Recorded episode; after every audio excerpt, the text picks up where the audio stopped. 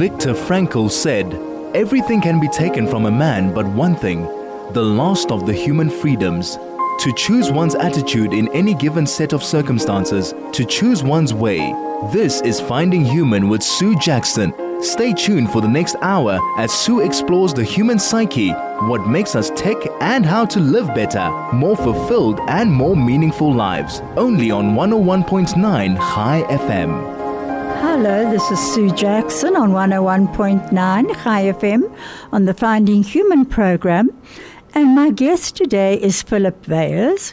Philip is retired now, but he ran his own very successful business and in South Africa. He is now an ex-South African. He's uh, have, has moved to Brisbane. He's an entrepreneur and when he was in South Africa, one of his passions was the South African Air Force. His son and his son in law are both very highly respected pilots. Now, Philip, um, unfortunately, like so many other South Africans, after a very violent home intrusion, Philip, his wife, and his children left South Africa and relocated to Australia. Um, but his love for what he calls the motherland is deep and it runs in his veins. And he has been invited to give many inspiring talks in South Africa and elsewhere. Philip and I met on our way to Israel and we, we realized we, we were both cousins. We had the same aunt and uncle, Jannie and Daphne Smuts, and the same cousins. So Philip is my cousin by marriage. Welcome, cuz. How are good you? Good morning, Kaz. How very good to see you. It would have been better in person, uh, of course. And uh, just a special word to all your listeners who might be having to endure me for not the first occasion. And um, thank you to them all. Uh, they flatter me. They're looking forward to listening to you, Kaz. Um, Philip is a great friend of Israel and of, uh, of Jews. His father was a judge with many Jewish friends. Just tell me a bit about your dad. Because my, my father went to Pretoria Boys High, as did I, uh, many years later, and then followed the family footsteps and did a BA LLB at, uh, in law at in Pretoria, and then went and to Cambridge, Christ College in Cambridge, where he did an LLB, which was later upgraded to an LLM, and um, came back and practiced as an advocate at the Pretoria Bar. Um, and then mid 1980s was appointed to the bench of what was then the Transvaal Provincial Division of the Supreme Court of South Africa, which is now obviously the High Court. And um, he too, um, like his father and like his grandfather, um, and like me, um, had a great love for Israel. They all visited Israel. The Dobas only once, fell enough, in 1917. Um, but I think that was formative for me, certainly. Um, my dad had a, a, number of colleagues on both the bar and the bench, and I actually made a list after we'd spoken previously. Um, if, if I recall correctly, the Honourable Mr. Justice Oscar Galgut that had admitted my father to the bar. Yes. Which would have been probably in the late 50s. And subsequent to that, um, his son, Judge Brian Galgut, who was uh, a judge on the uh, Transvaal Provincial Division as well, and he used to, on occasion, take me back to Boys High from, from the city centre. um, Ezra Goldstein, the father of the chief rabbi. Right. I met, uh, I remember him well, and I actually went to the home one evening where I met who the the, the chief rabbi was to become this Warren. chief rabbi and his elder brother, I think elder brother Saul. Yeah, and Warren is the chief rabbi. Warren, absolutely.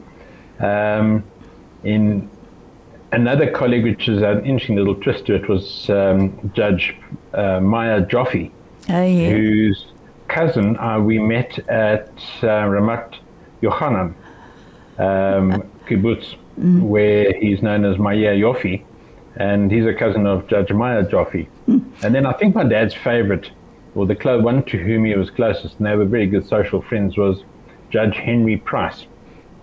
And I knew him as an advocate. and he used to flatter me as a child by asking me what car I thought he should buy. and I said, well, why don't he be, be like my dad and buy a Mercedes?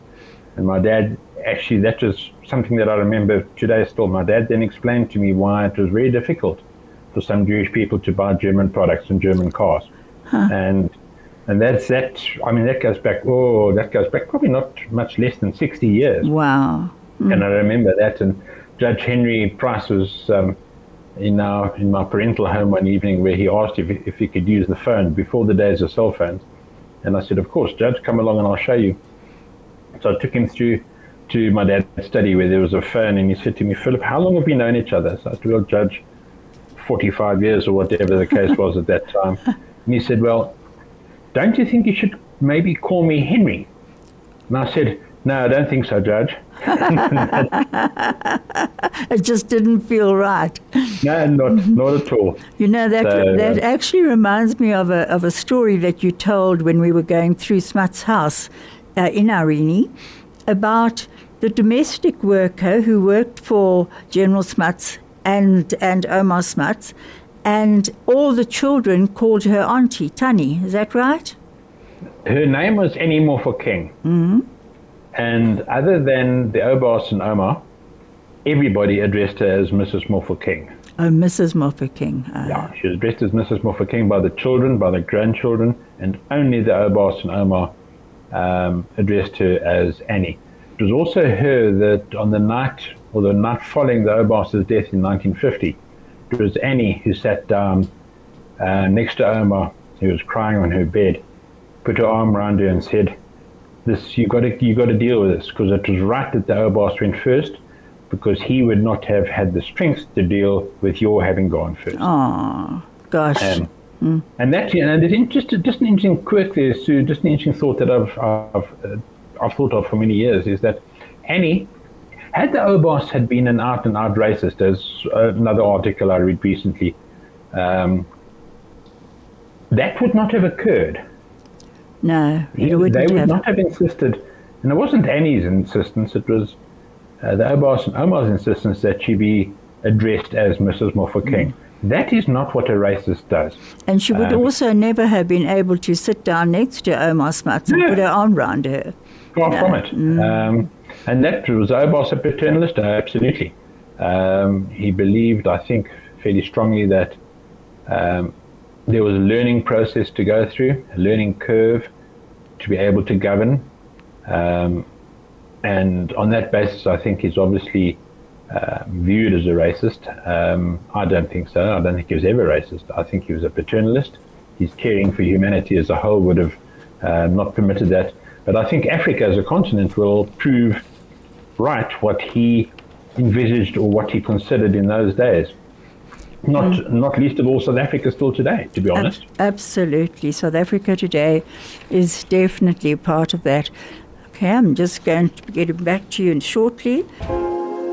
This is Finding Human with Sue Jackson, only on 101.9 Chai FM.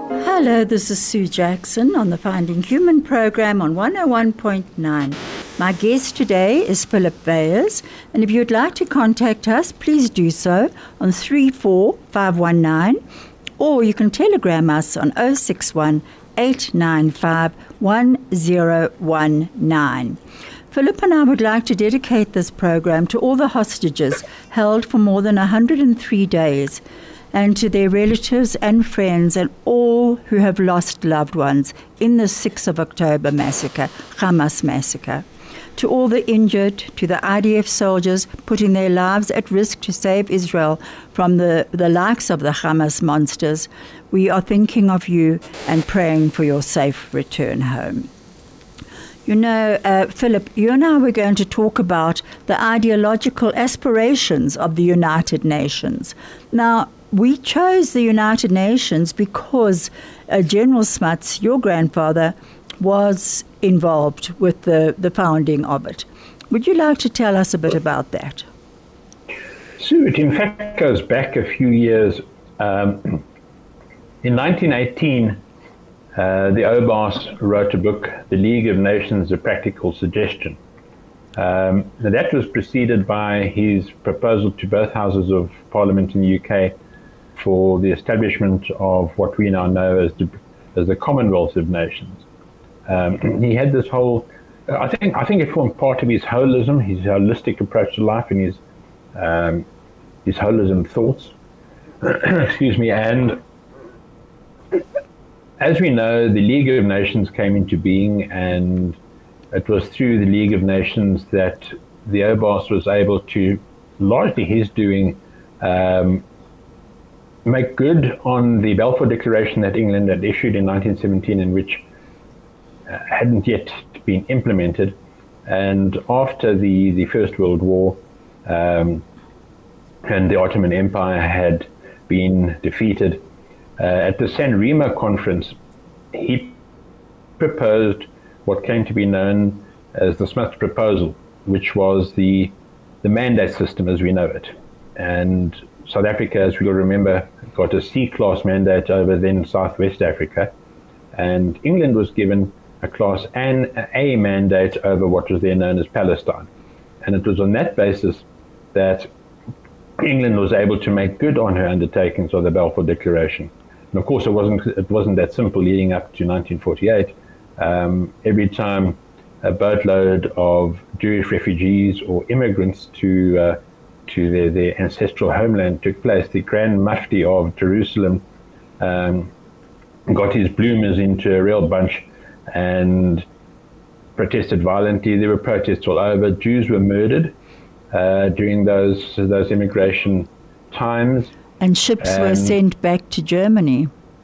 Oh, absolutely. Mm. Um, and you know, it was it, it, all got became quite ridiculous at the end. Um, the the Jewish immigrants were permitted to have firearms, but not uh, not bullets. And when I was uh, in Israel, when when we um, were there for the Balfour Declaration centenary, um, a very dear friend Joel Klotnick took me to the Ayalon Institute, um, which was an underground bullet manufacturing facility. Yeah. And that was how they circumvented that. And there was there was stairs going down and a lift coming up, all hidden behind a baker's oven. There's a bakery and a laundry, and the unwitting British soldiers used to take and buy bread and have their laundry carried out, unknown to them that right below their feet, bullets were being manufactured. And we're being, and I suppose the noise was hidden by the washing machines. Absolutely, absolutely, and the ovens. And I'm happy to say, which is which I take as um, a, a, mark of small achievement, that when I was there, I posted a photo of the, the bullet factory, underground bullet factory at the Ayalon Institute, um, on Google. Yeah. And it is now it's now had three and a half million views. Oh my gosh, is that so? Uh, That's yeah. amazing. You're so, famous, uh, Phil. Absolutely. I've got a famous Joel, cousin. Told, yeah, when I told Joel that I'd had, what was at that stage, a million views, he said, well, that's not good enough. Know, come on. Push it. Push it. So it's, and then in nine, uh, Second World War, of course, happened, which was, uh, well, let me just get back to the League of Nations. The League of Nations failed because um, Woodrow Wilson was defeated and America pulled out and it came to naught. But the the provisions of the Class A mandate over Palestine stood because they had been ratified into international law. Um, and so the, the League of Nations came to naught at the end of it, which I think was a great disappointment to the.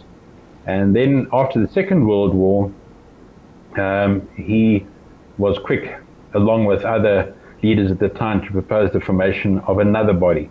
He was determined that there would be not, there would not again be the enormous death and casualties that were suffered in both the First and Second World Wars. And San Francisco, 1945, um, he was largely responsible for the drafting of the preamble to the Charter, um, where in fact he coined the phrase human rights, the Declaration of Human Rights. Oh. Um, and interestingly, um, which I only learned relatively recently from um, the late Colonel Charles Comley, the veto that the permanent members of the Security Council enjoy was a proposal of the Oubaas. Oh. Um, no veto, no Russia, no Russia, no United Nations. Huh. And of course, the permanent members, particularly Russia, China, and thank heavens, America, um, have used the veto on a number of occasions. America very recently. Thank heavens for that. Phil, just hang on. We're going to get back to you. Okay. Um, we're going to get back to Phil in a minute. It's just that he suddenly froze, and apparently this has been um, happening most of the day, and has been happening everywhere, even at my house, I must admit. Um, you know that when the United Nations came into being, it was there was excitement about it that um, there would be more more uh, openness, less wars, but it hasn't worked out that way. This is Finding Human with Sue Jackson, only on 101.9 Chai FM. Hello, this is Sue Jackson on the Finding Human program. My guest today is Philip Weyers. We're having a bit of a problem with connection. Um, I think it's everywhere actually in Johannesburg at the moment. Hello, Phil, can you hear me? Hi, Sue. Yep, got you fives. Have you got Can't me? Can't hear him talking. okay, Phil, now say it again, please. How are you? I'm good, thanks. Have you? Can you hear me now? Yes, I can. Sorry about that. Okay. Um, no Philip, problem. you know, one of the other things we wanted to talk about, and I see that we're going to have to go into it because of uh, wasting time with uh, this hitch, was how so often um, enemies become friends which we don't often think, especially in a time of war, which is what's happening at the moment with uh, with Israel and and Hamas and Ukraine and Russia. There was a time when um, Germany, the Na- Nazis, killed six million Jews and millions of other people, and yet they're the ones standing up with us now for genocide. Now, you know, I was thinking about your grandfather, General Smuts and he's he had some very strange friends. Uh, tell me about um, his relationship with Churchill. I mean, he put him into jail, and then he so in the Boer War. Just tell us a bit about Churchill. So, as you know, um, Winston Spencer Churchill was um, a correspondent during the Boer War and was on a train that was uh, the rails were blown up, and he was taken taken captive and um, imprisoned in Pretoria, where he protested vehemently, saying that he was a war correspondent. And the boss is responsible. Responsible. Why are you there wearing um, a sidearm? Why are you armed if you're a correspondent? Mm-hmm. And he was he was jailed, and went to great lengths to escape, where he got out of his. Um, it wasn't a cell by any stretch. He got out of his where he was being held and uh, swam the mighty Apies River. Um, and in fact, I told his granddaughter, the Countess Charlotte Peel, I said, you know, I hate to disappoint you, but the Apies River um, at most times is about 10 foot wide and about six inches deep. So there wasn't a heck of a lot of swimming involved. but they, they became um, acquainted with each other after the Boer War uh, when Churchill started gaining prominence in England, and the Oubaas was on a mission to um, get as much self governance as he could for South Africa. And they developed, um, with the passage of time, a friendship. Churchill was very supportive of the Oubaas. And um, there's uh, the, the, number of stories, the, the best uh, collection of stories, in fact, would probably be the book by um, by Richard Steyn, mm. they became very, very dear friends. And the, the Churchill consulted with the Oubaas um, extensively and continuously.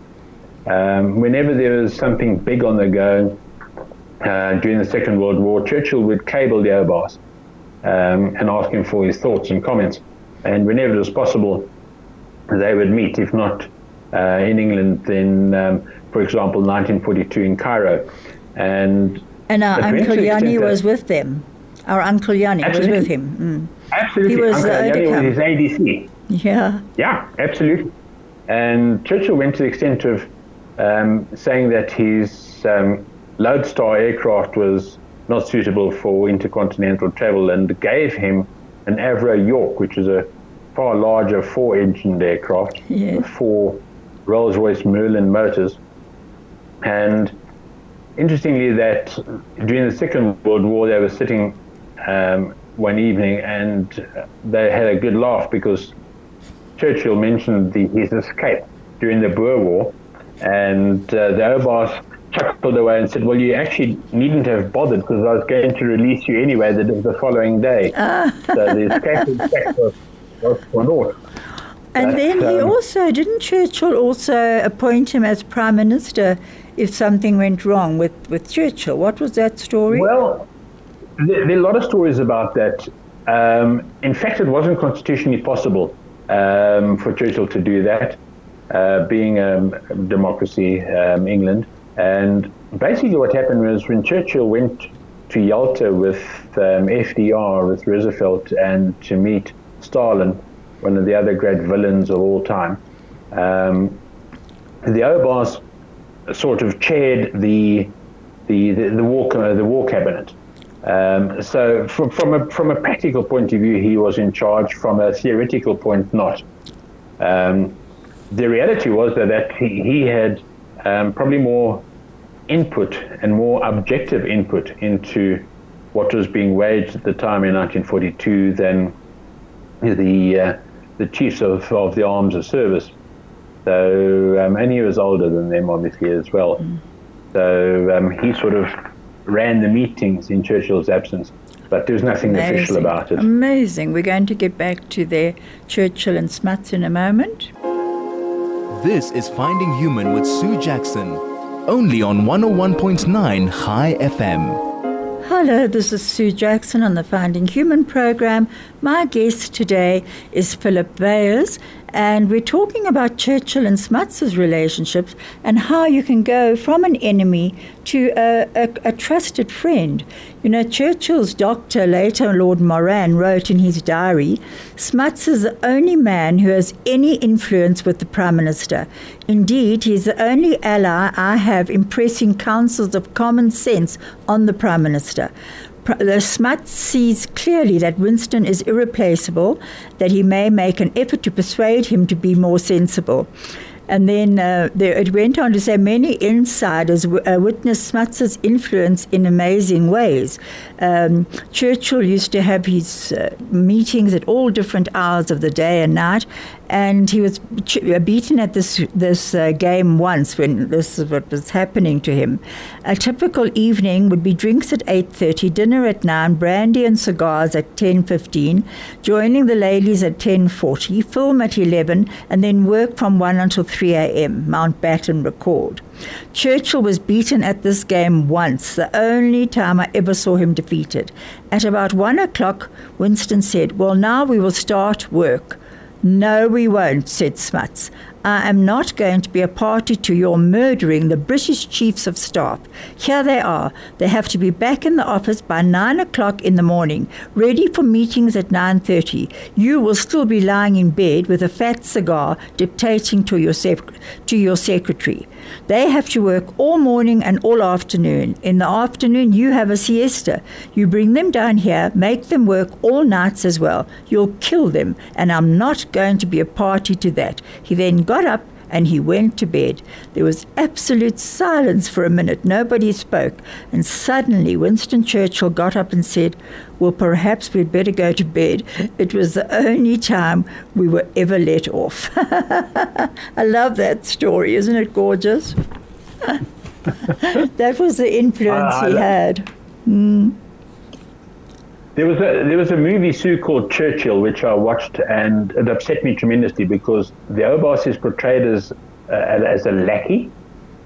You know, um, when Churchill didn't want to in the movie when Churchill didn't want to get out of bed one morning, Clementine told um, the ADC to get hold of Smuts and get him to come and get Winston out of bed.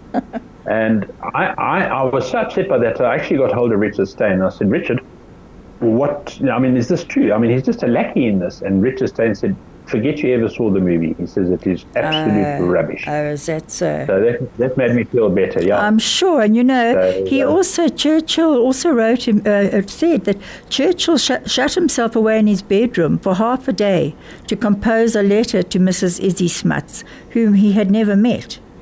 Uh, to an unversed reader, it may seem a little bit overdone. Knowing Churchill as we do, we can be in no doubt that it was a genuine, heartfelt expression. This is what he said Please accept my deepest sympathy in your sorrow and deprivation. I know how vain are words in such sadness, and how much worse, worse it is for those who stay than for those who go. And then he went on to say that. Um, how he, the how the world had lost a great warrior, statesman, and a philosopher. So that was what Churchill thought of his very very good friend. Now, Phil. You mentioned um, a Paul von uh, Lettow Vorbeck. I've never heard of him because you said he was also one of the ones who could have been an enemy and then became a, a, a trusted person. How, what? Who was he? Sue, that is that is an interesting story. Um, in 1915, the Oubaas and Louis Botha went to um, drive the Germans out of Deutsche Südwest Africa, which they accomplished fairly quickly. Um, vast country, but they went to, they were, the uh, defensive capability of the Germans um, wasn't great, so they um, they quickly dispensed with them. It's also the first time that South Africa ever used an aircraft in, uh, in wartime, which was for reconnaissance purposes. And the Oubaas was then sent to German East Africa, So this was World War One, was it? World War One, 1916. And he went off to uh, German East Africa, where his adversary was General Paul von Vorbeck. And he chased uh, von Lettow Vorbeck all around the country, managed to drive him out of what is what was then Tanganyika, um, and but never defeated him, never captured him. And in fact, the only thing he caught and uh, an enormous number of his of his soldiers was malaria, which troubled him to the end of his life.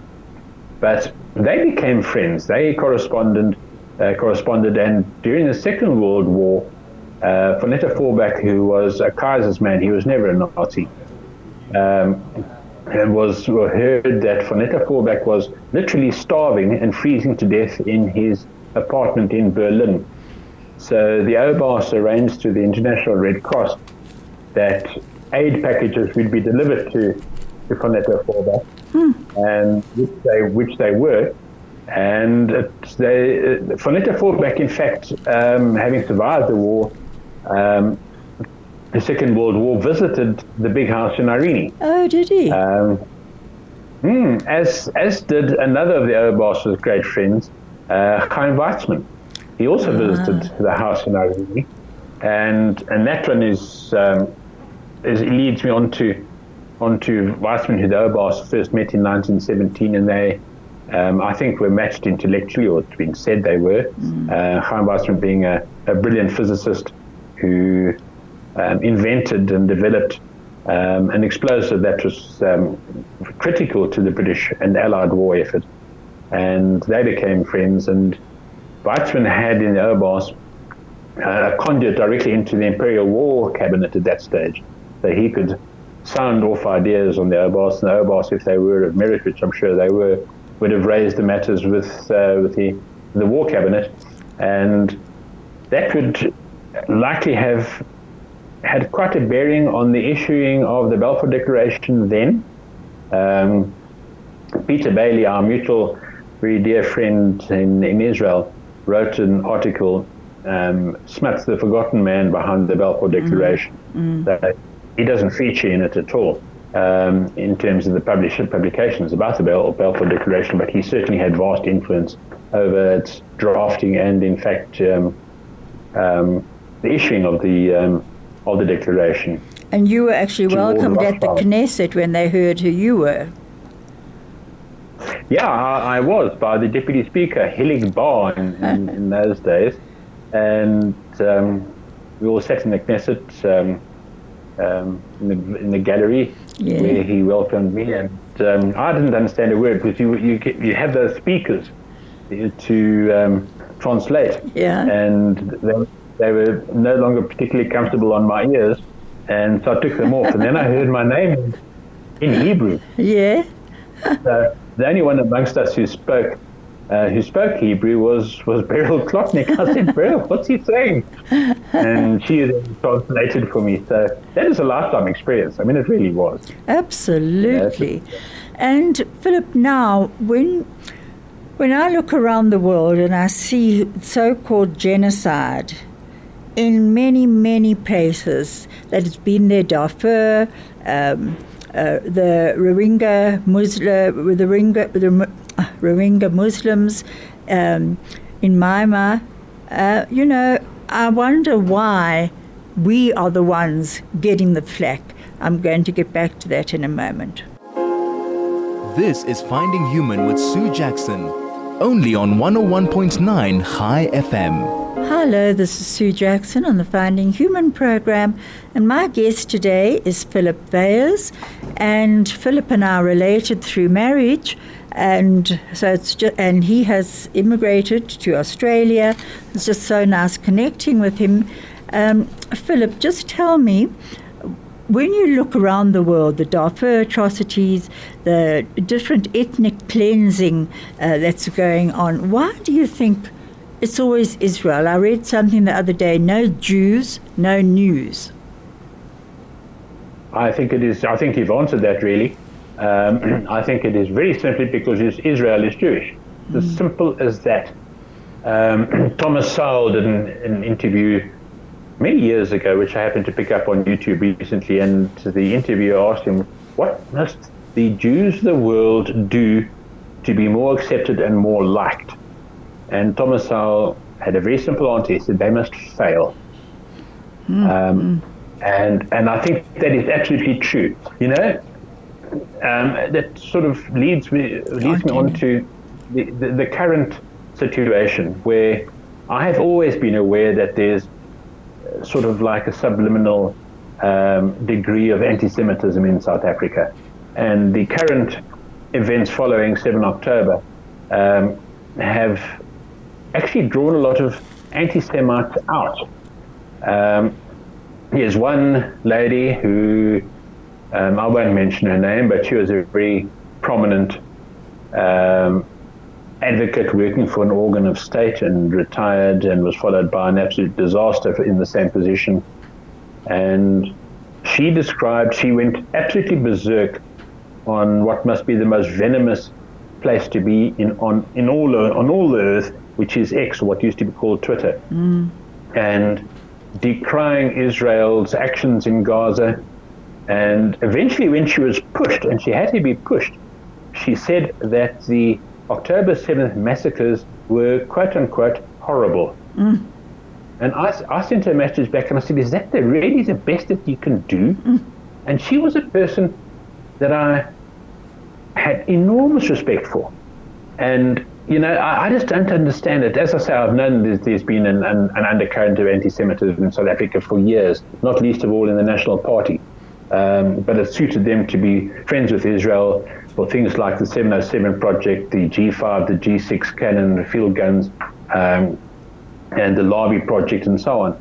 Um, and but the, the, the current bunch um, are just absolutely venomous, um, and, and, I take this all terribly personally. I really do. I never, I knew I'd, it would I'd be affected by it, but not to the degree that I have been. Mm. I get so angry and so hurt um, by what people say about um, about Israel, who was and Israel was extraordinarily kind to me, um, about Jews, and I have a cousin who's Jewish, as you know. You probably know her name, Sue um, and my and my friends in Israel, you know. Um, it pains me enormously. I've never known anything other than kindness generosity and consideration from Jewish people at large, um, specifically my friends and relatives. And it, it, just pains me that there's a, there's a PhD who in human sciences or something is also um, far too active on on X, mm. and also totally opposed to Israel. And, and I've thought of, saying to her, you actually you, you've come out of the closet now as an anti-Semite, and And the reality is, just really quickly, that I know more about the history of Israel and the history of the Palestinians probably than most people. Mm. I've worked very hard at, at, finding out about it, I've done a lot of research. I have good friends and family who have taught me about it. And I just don't understand why these people don't go and read a bit themselves. It's easy. Go to Google and um, you'll find the history there. Absolutely. It'll tell you that Israel was not responsible, nor were the Jews, for for Gaza. You know, we it, handed it Gaza over. That's right, 2005. And guess what's happened? Mm. Yeah, absolutely. You know, there is selective outrage, quite honestly, um, for that I'm seeing. But you know, Hillel Fuld on LinkedIn said, at least our enemies are coming out. Uh, uh, the ones we thought were our friends are suddenly showing their true faces, and uh, and we can see who they are. We're not befooled again.